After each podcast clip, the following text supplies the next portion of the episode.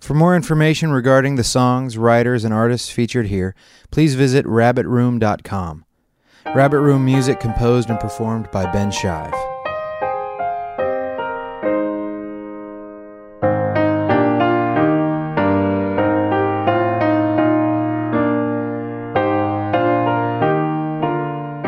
Welcome to the Rabbit Room. I'm Andrew Peterson.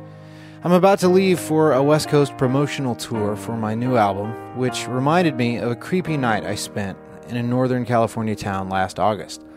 This is called A Stalker in the Night.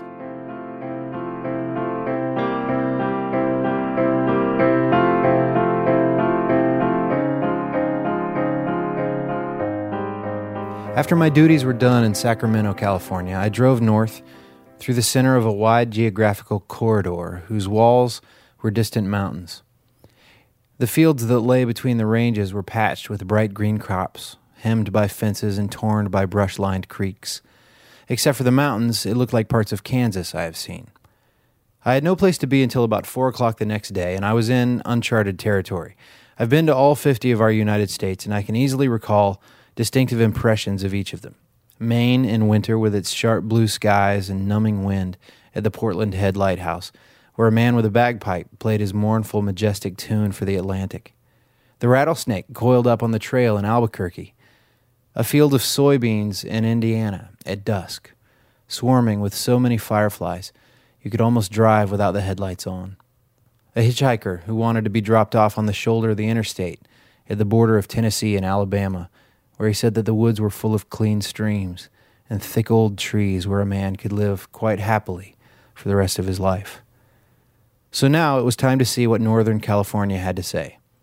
I had no hotel reservation, no advice from the locals as to what to avoid and what to seek out. The corridor of cultured land ended, and my little rental car had no choice but to climb into the green-backed mountains. The sun was setting. The towns grew sparser, and fewer exits boasted food or lodging.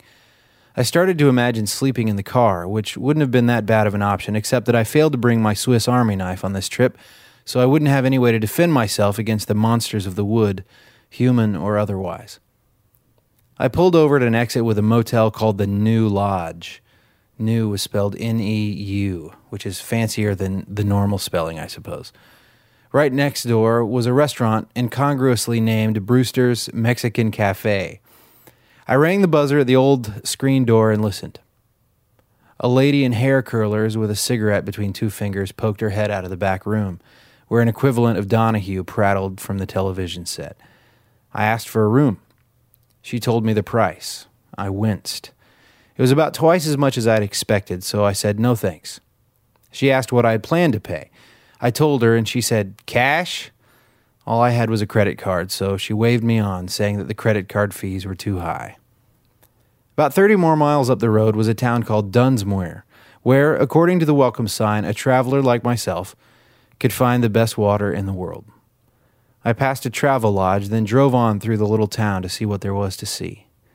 A few empty bars, a few teenagers trying to look natural, while smoking cigarettes in front of the vacant pizza joint. But other than that, the streets were empty. It was barren as a ghost town.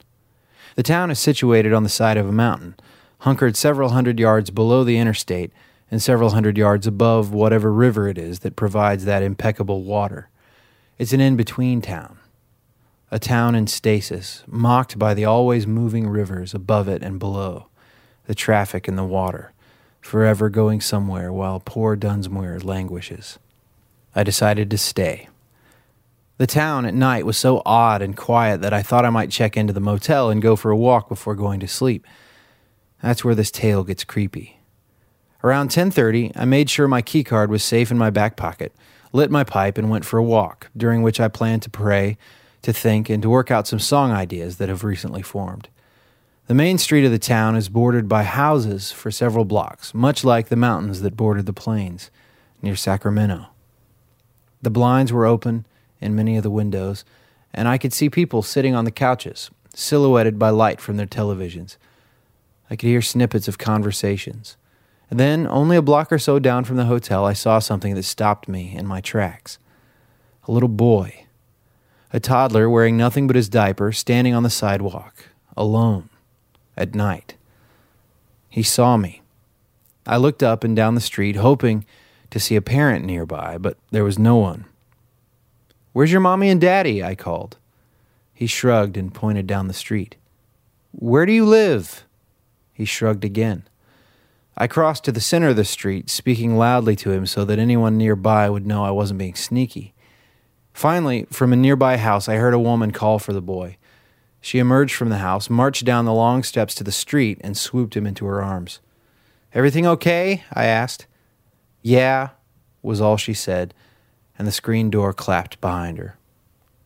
I walked down the hill, past the residences, into the town proper. The businesses were asleep for the night, but the prowlers of Dunsmuir were not. Two big Ford pickups blatted by, turned the corner, and disappeared. A white Volkswagen bus puttered past in the opposite direction, looking for trouble or love, wondering how it ended up so far from the California beaches where it belonged.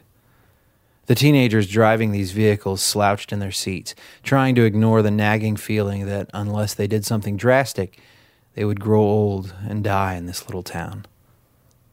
I reached the end of the town, still unsettled by the sight of that little boy, and decided to head back. It was at this point that I realized what a Hitchcockian scenario I was in. A traveler, alone, choosing a motel in this purportedly quaint little town for the night, unaware that he would never, ever leave. Suddenly, my room at the Travel Lodge seemed the only safe place in the universe. About halfway back, I heard voices. Two drunk men staggering down the main street, calling for someone or something. I couldn't understand what they were saying, but it sounded like a pig call. In broad daylight, it might have been funny, but now, echoing through the barren streets, it was unpleasant and even a little frightening. I wondered if I should have woken up Jamie to tell her where I was. The drunks staggered on and turned down a steep street. They went to the dark river below. The Volkswagen bus passed me again. Then a woman appeared, walking toward me and talking to herself. She passed me without a word, without acknowledging me with even a glance, making me wonder if perhaps I was invisible. Had any of the town's residents paid a lick of attention to me? I remembered the mother of the little boy. She had answered me. Good. I wasn't a ghost then. When the woman passed, I could smell in her wake marijuana smoke still clinging to her clothes and hair. Then I heard two cats fighting in the distance, an inhuman, garbling screech. Behind me, in one of the dark houses, a baby screamed and screamed. And the sounds of the cats and the child grated against one another and against my ears and made the world seem for a moment like it was very near its end. Then I saw something that once again stopped me in my tracks. Across the street, in a gravelly, abandoned parking lot, something was staring at me. I was not alone. I was being studied. A deer. A buck with a fine crown of antlers nodded its head as if in greeting. He took a few steps nearer so that he stood on the opposite sidewalk, watching me curiously, as if he expected me to pull a sugar cube from my pocket and offer it to him. One of the giant pickup trucks rumbled by, passing directly between the buck and me. The driver looked neither left nor right, oblivious of the encounter playing out on the streets of this town. We were both ghosts, the deer and I. The sound of the truck faded, and still we stood, regarding each other. The deer trotted across the street at an angle away from me, his hooves making hardly a sound on the asphalt, and disappeared between two houses. I lit my pipe again and strolled back to the motel, thankful for beauty and for grace, and the way they prowl and glide the dark streets of lonely towns, even those tucked deep in the mountains, dispelling fear and worry, blessing the traveler with the assurance that there is yet a great good in the world, unstoppable, unquenchable, lithe as wind and bold as light. Have no fear. By the way, I had a fine omelet at a cafe in Dunsmuir the next morning. The town was charming and the water was delicious.